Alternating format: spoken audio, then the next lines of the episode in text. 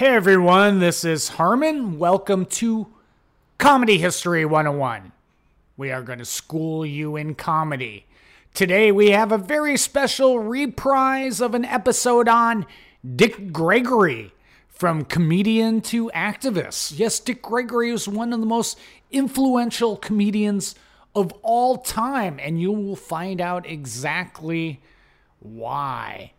Also, take some time to like, subscribe, and comment on Comedy History 101, wherever you get your podcast. It kind of helps us out. And before we jump into the episode, a few things to plug.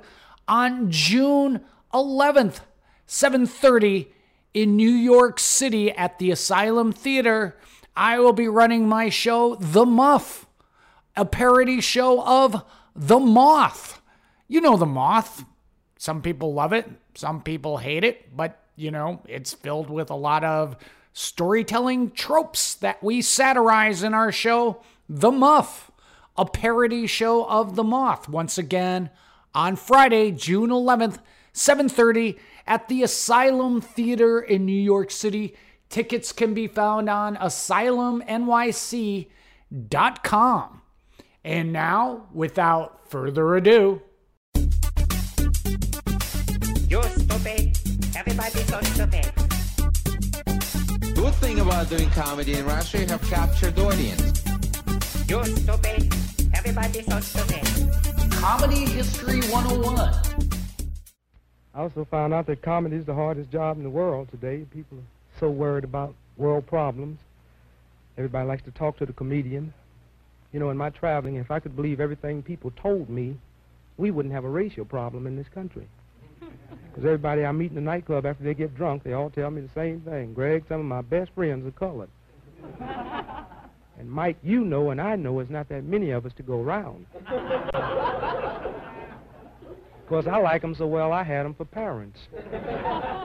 So, what you heard there was a clip of the late, great Dick Gregory, filmed in the early 60s at the hungry i Comedy Club in San Francisco. And yes, you've tuned into another episode of Comedy History 101. Where we school you in comedy. I am Harmon Leon. With me is Scott Kalanico. Scott, how are you? coming at you straight out of Berlin, Harmon. Straight out of Berlin. So when you hear of Dick Gregory, uh, I think you think of equal parts comedian, equal parts activist. So Dick Gregory, bring you up to speed, was not only a, a, a comedian, but also he he was a civil rights activist, a vegetarian activist, a social critic, an author, and he came in at number 82 on Comedy Central's list of the 100 greatest stand-ups of all time.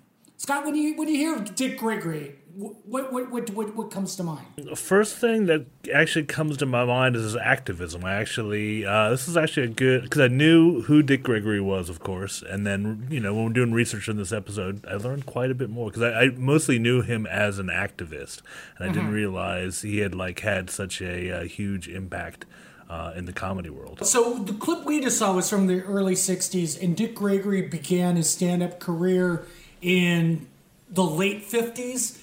And I would say, if you look back at the most influential comedians of all time, regardless of you know Comedy Central's list, everyone always turns to Lenny Bruce. Which, if you listen to Lenny Bruce today, I mean, do you go, okay, I want to hear some comedy, put on some Lenny Bruce? yeah, and uh, not not really, not especially when especially when he's not reading his trial transcripts. But you know, even But even the other stuff, it's just like really kind of dated. And again, mostly, you know, diving into this episode of Dick Gregory, and for better or for worse, his material is uh, still topical to this day because Yeah, exactly. he took it. You know, it was uh, African American comedians' take on racism and bigotry of the early '60s, which sadly is applicable to the 2020s.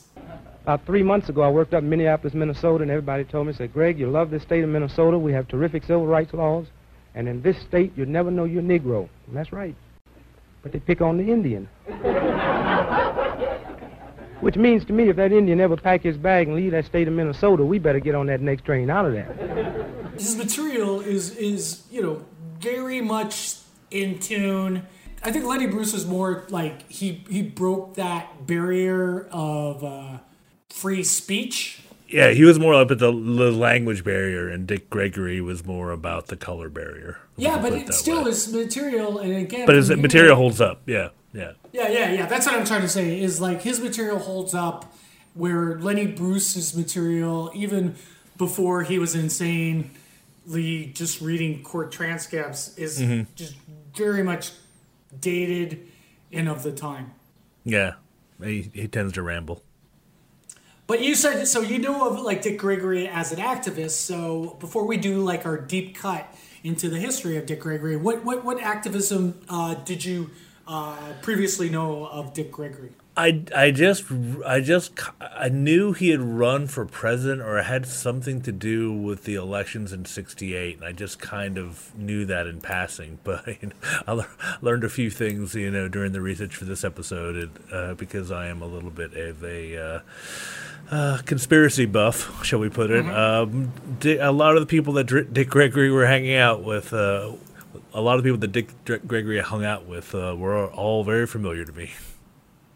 Yeah, so uh, let's you know we could jump around on the this episode. Who were some of the people that he he hung out with, uh, which are just you know kind of monumental names in history. Um, just even like the people he hung out with in general. Well, he was friends with Martin Luther King Jr. Yeah, Uh, he was friends with uh, Malcolm X. Uh, Yeah. He marched in Selma. Yeah. Oh yeah. He got he, he got a he, got, he took a bullet there. No, was that there? Oh, I think maybe it was at Riot. It was in Watts. Oh, it was in Watts. Yeah, that was it. Yeah. Yeah. No, he was shot. That was it. He was he was talking to um, uh, Merv Griffin, I think, on there. But yeah, so he was shot. Dick Gregory was shot in the uh, Wyatt's riots. Uh, the Wyatt's riots in uh, The 19 Watts riots. Watts riots. Yep. In 1960, 1965. Yeah. So before we dive further into the activism side of Dick Gregory, let's let's uh, take the Wayback Machine, as you say, Scott. And You can't say that, dude. No, uh, uh, people, that's copyrighted. You can say the the comedic comedic time traveling portal. portal. The comedic yeah. time portal. Comedic time we, portal. We, a mental note to us. Uh, let's copyright in that term. So if other people use it, we could sue them. Let's say comedy. Let's say comedy time portal. Yeah, uh, copywritten by uh, Comedy History 101. Let's dive into the Dick Gregory origin story. Um, he's originally from St. Louis. He was born in St. Louis in 1932. He grew up, he had a single mom. They had five siblings. I believe his dad, I think his name was Presley, Yeah, left the family. weird, yeah. yeah, yeah, yeah. That's how I remember. Uh, left the family early. Um, his mom had to work, you know, long hours doing menial jobs. He began developing his comedy skill as as most comedians do to defuse bullies. One time he was actually um, beaten during a ra- racial incident when he was nine years old. When he was shining shoes and he got accused of touching a white woman's ankle. Can, can I just say our country is just so fucked up. Let's just let's just keep going. Let's It's, just. it's our, our country there's a has always been Dude. fucked up. It's still fucked up. dude. Dick Gregory's only nine. Let's. We got a long way to go. It's not so much about Dick Gregory. It's just so much about what Fucked up things. brought Dick Gregory into comedy uh, prowess, which we'll get to later. That he was, you know, the first African American comedian to play uh, white clubs. You know that that was that was a that was a barrier that had to be crossed. So, anyways, he's a pretty amazing guy because he was a good student, but also really great at athletics, where he actually earned a track scholarship to Southern Illinois University, and not only was on the track team, but he also set school records for the half mile and the mile. And he was captain of the team, and he was also, you know, class president in high school. Yeah, he. Um, but the uh, he found the small reminders of the inequality that he faced at college. Kind of one of his um, his uh, one of his eye openers. He said, uh, "I had been fighting poverty, but now I was fighting being a Negro." But the place, the place, Scott, the place where Dick Gregory found his comedy calling. Should I give you a hint? It's a um, place where a certain orange fuck pants didn't go because of bone spurs. Oh, okay, yeah. Would that be the military, Harmon? Yes. But he Exactly. he did he did go to a military school. Let's let's keep that in mind. Where he loved it. No, orange fuckface. Oh, orange fuck face went to. Yeah. Oh, yeah. Where he loved it. Yeah, he loved being in military school. But Dick Gregory, uh, who didn't have bone spurs, in fact, Nope. set track records. He was drafted into the U.S. Army in 1954, and on the urging of a commanding officer, started performing comedy in Army talent shows. Yeah, you know that's uh, that's pretty interesting. This, that's actually um, there's always because that's kind of the same in the Bill Hicks. He wasn't in the army, but also the teacher. Like in order, if you'll listen to back to our Bill Hicks episode, you know, because Bill Hicks was just so kind of hyper. Like the teacher mm-hmm. wound up giving him like a few minutes at the start of the day to oh, like really? tell tell Jack jokes in front of the, the school. And that kind of that's like a, this this motif that kind of pops up in a lot of these where I can't remember who was the other the other comedian. I'll probably come back to it later. but there was Um, I- I another one comedian. if- yeah, yeah, yeah, Yeah. I have one if uh, if you can't think of the other. what do you got? What do you got? Um, Steve Coogan. oh, really? Okay, yeah. Yeah, Steve Coogan would say because like Steve Coogan started sort of like doing impressions. That was his foray into comedy, and when he was like a school kid, uh, he wasn't a great student. Though I think his dad worked for was an engineer at IBM or something like Mm-hmm. that. Uh, or maybe even like something like Xerox, maybe even like older school Okay, computer ish thing. So the teacher would allow Steve Coogan to open uh, like the class with doing impressions of the other teachers in the school. Yeah, there you go. That's a whole other episode. Every that's a whole other episode. Everybody, yeah, we'll come back to that. And a whole but other yeah. episode on Yeah. uh, this is also um, comedians that got their start in the military.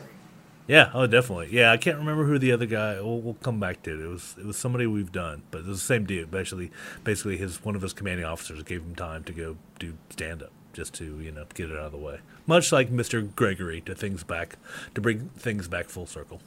Yeah, here, here. And so, again, he was from St. Louis originally, but when he was discharged from the Army, he moved to Chicago and would perform at night and work at the post office during the day. Yeah, that was in, uh, and there while there he performed like a lot of the uh, black-owned clubs, the um, part of the Chitlin circuit, as they used to call it back in the day, where you know he performed for mostly black audiences. Both we've talked about in our history of um, party records, which uh, there was, you know, essentially because how horrible our country's history is, there was just like a whole circuit uh, strictly for African American comedians because that was, they were not allowed to perform in the white clubs. And I also thought- on the history of Moms Mabley. Yeah, I mean, here's a good quote from Gregory about that. He's saying, "When I started, a black comic couldn't work a white nightclub. You could sing, you could dance, but you couldn't stand flat-footed and talk. Then the system would know how brilliant black folk were." I mean, again, you know, the his, it was like okay to be a singer, like a Sammy Davis junior uh, performing at the white clubs, but if Mm-hmm. You were an tried to talk. African American comedian speaking your mind about the politics of the day, that wasn't going to go over. No, oh no. Of course, now, don't get me wrong now. we're doing all right. Well, at the rate we're going 10 years from now, you might have to be my color to get a job. You know, I mean, now, don't get me wrong. I wouldn't mind paying my income tax if I knew it was going to a friendly country. So he he came up like the when he was coming up, uh, you know, kind of in the black uh, club circuit. He was along with comedians who we first we have to do one on Nipsey Russell. Oh yeah. Nipsey Russell, um, and get ready to go. Uh, Bill Cosby, Okay. Uh, and of course, who is the star of the movie, the Mario Van Peebles movie, Watermelon Man, Godfrey Cambridge. Godfrey Cambridge. Yeah, exactly. Did you have you seen Watermelon Man? I might have seen parts of it. I think my favorite kind of movie from that era is the one that um, Robert Downey Jr.'s dad did, uh, Putney Swope. What was it called? Well, it's called Putney Swope. It's about what a, was that uh, about? It's about a uh, advertising agency. I mean, the first scene's kind of funny because it's like all these white guys in this room and one black guy, and it's an advertising agency, and they're all trying to determine who's going to be the next head of the advertising advertising agency. So I think a, a lot everybody winds up voting for the black guy because they don't think anybody else will vote for him. So he winds up mm-hmm. winning. So he winds up becoming the president of the ad agency, and then it's just all about like you know parodies of ads and stuff like that. And, and it's just yeah, it's like super crazy '60s kind of weirdness. Yeah, that's the thing with Watermelon Man. I believe that's early '70s, mm-hmm. and it's kind of like a almost like a Eddie Murphy would be influenced by it, where Godfrey Cambridge. I don't, I've only seen the trailer, and I'm going to check out the whole movie.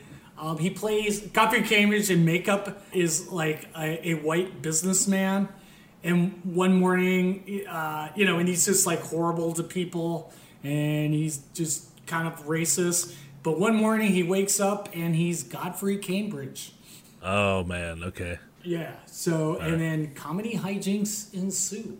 Yes, But for uh, for Dick Gregory, part of his sort of comedy uh, timing and prowess was he was considered sort of like a Mort Sahl type. So part of his early act was he was like Mort Sahl, where he would hold up like the newspaper headlines of the day. You know, about ten times a week, I have fellas walk up and ask me the same question. Say, Greg, how come they're not sending white troops to the Congo? Now, how I know?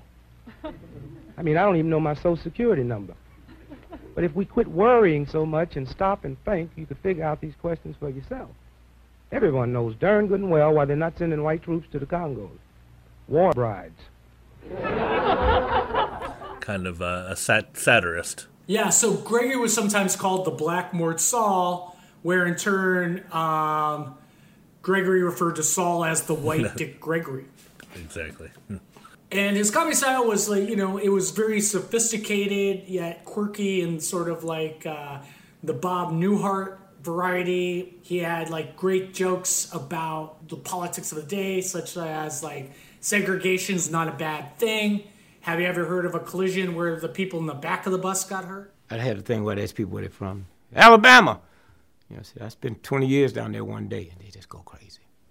You can just hear the laugh, the, the giggling. When you can go past laughing and get to giggling, man, that's when you're cooking.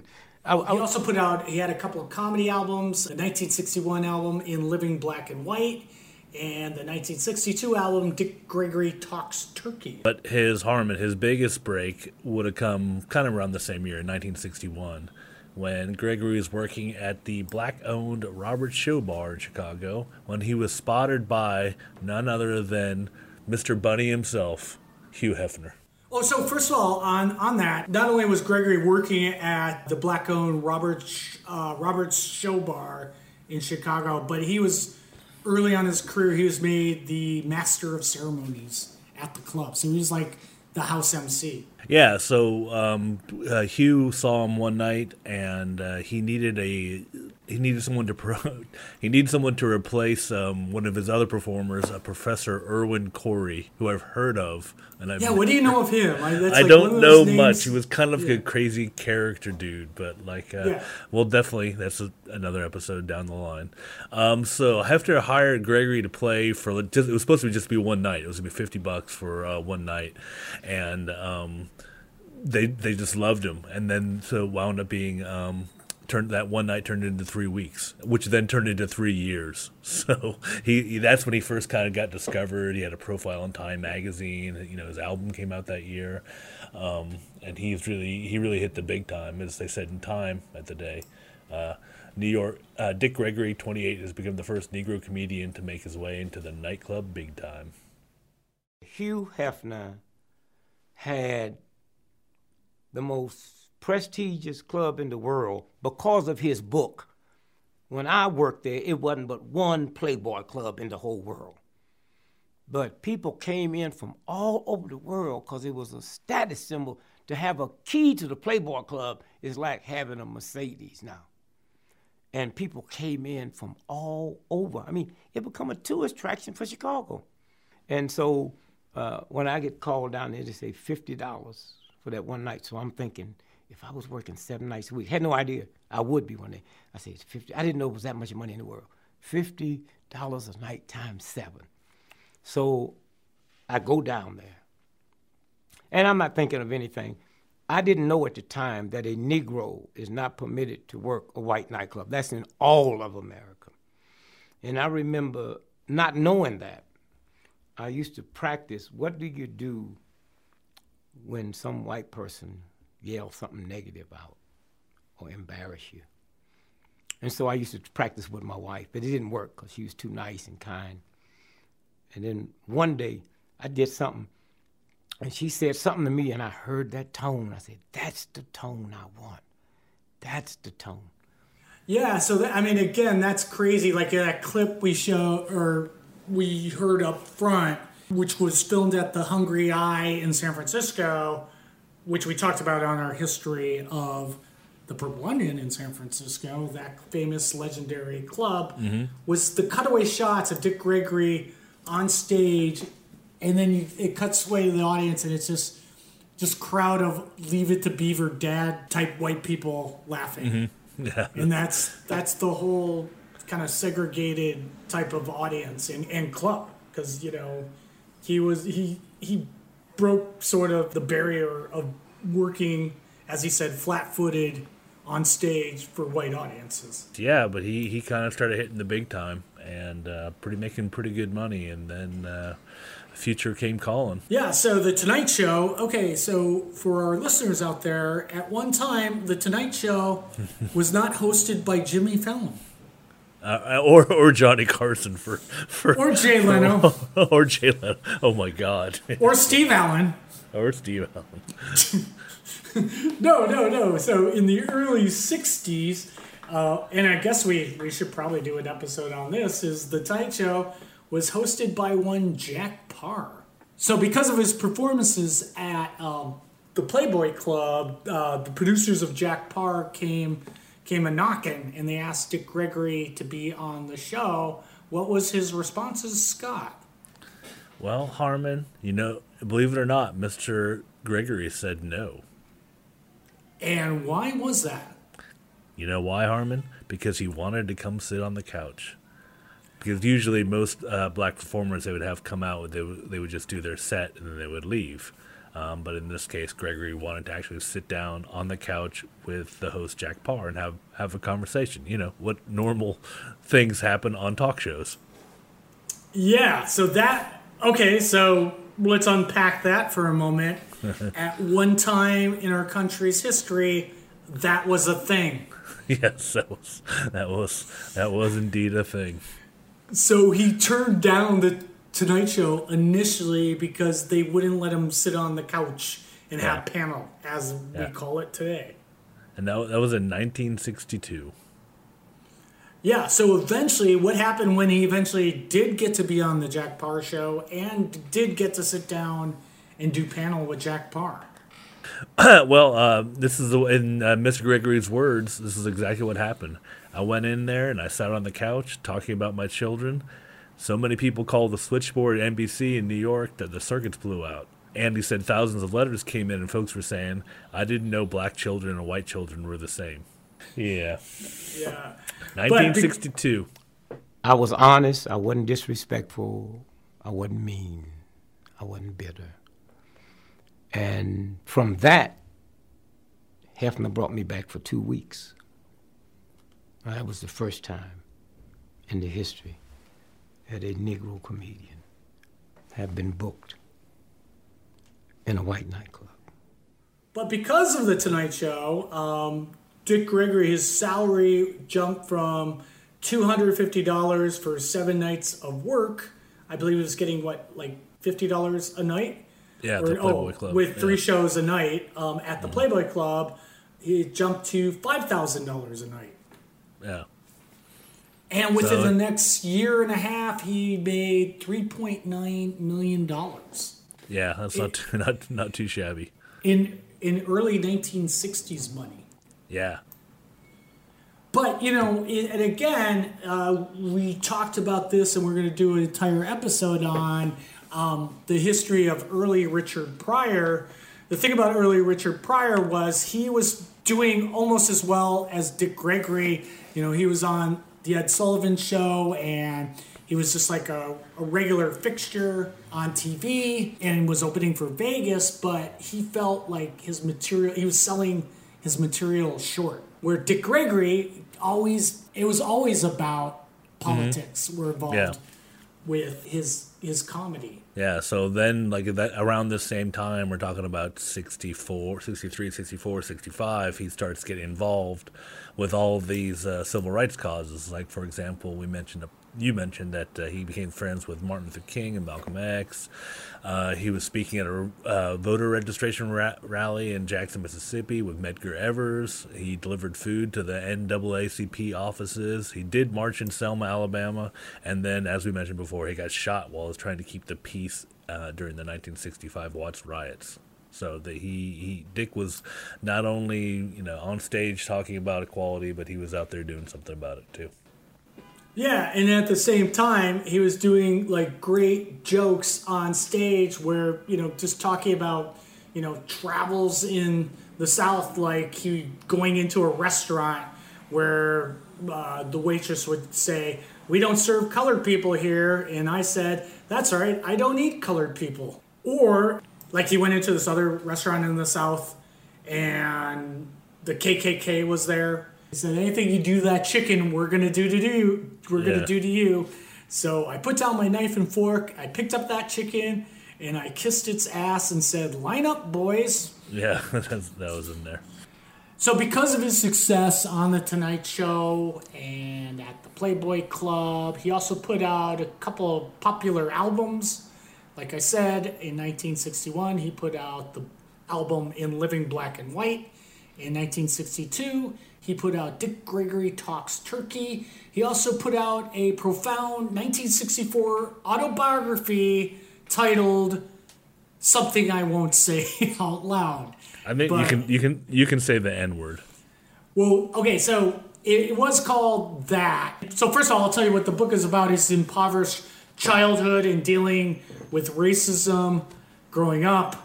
And he wrote in the foreword that he told his mom, wherever you are, if you ever hear the word, fill in the N word again, remember they're advertising my book. Which is pretty edgy in, in if you in 1964 terms. So again, in, in, in later years, so uh, spoiler alert, Dick Gregory died in 2017. That in later years he def- he decried decreed the use of the euphemism term N-word because he said you wouldn't have a swastika be a different symbol because you need to know what it means or the origins of it. Yes, which is in India. But the, the racist uh, Yeah, impact of it. yeah. So, Scott, next week we will come back and we will cover the activism side of Dick Gregory, which is, again, like you knew him as an activist, you didn't really know him as a stand up comedian. But uh, how long did Dick Gregory perform as a comedian? Well, of course, you know, at the end of his life, is just performing again. But around 1973, or was in 1973, uh, Gregory stopped performing in clubs. He says because uh, by this time he was a vegetarian and he was losing weight, and he he said uh, he wasn't performing in clubs because smoking and drinking were allowed. But you know, part of it could be because he was kind of probably starting to lose some work because of all the activism he was doing. You know, at that point he was uh, very active in the. Um, activism scene. So it'd be more than two two decades before he returned to the stage. Yeah, and it's so funny, like that clip we saw up front and the clip where he was on the Mike Wallace uh, TV show. He kind of gave off a vibe of uh, Dave Chappelle because, in a, and again, different era. While he's doing stand up, he's also chain smoking at the same time. Yeah, yeah, that's right. Forgot forgot to mention that. Yeah, so, and again, on Chappelle's special, he's the only comedian in modern history that you see also just chain smoking his whole set. So, again, it's like, and almost he has sort of, um, or Chappelle almost has like a Dick Gregory s Yeah, sort yeah, of style with both kind of in timing in certain parts and, uh, you know, topics. Yeah, exactly. And again, we will be back next week with part two of the history of Dick Gregory. And until then, bye bye. Bye bye. You're stupid. Everybody's so stupid. Good thing about doing comedy in Russia, you have captured audience. You're stupid. Everybody's so stupid. Comedy History 101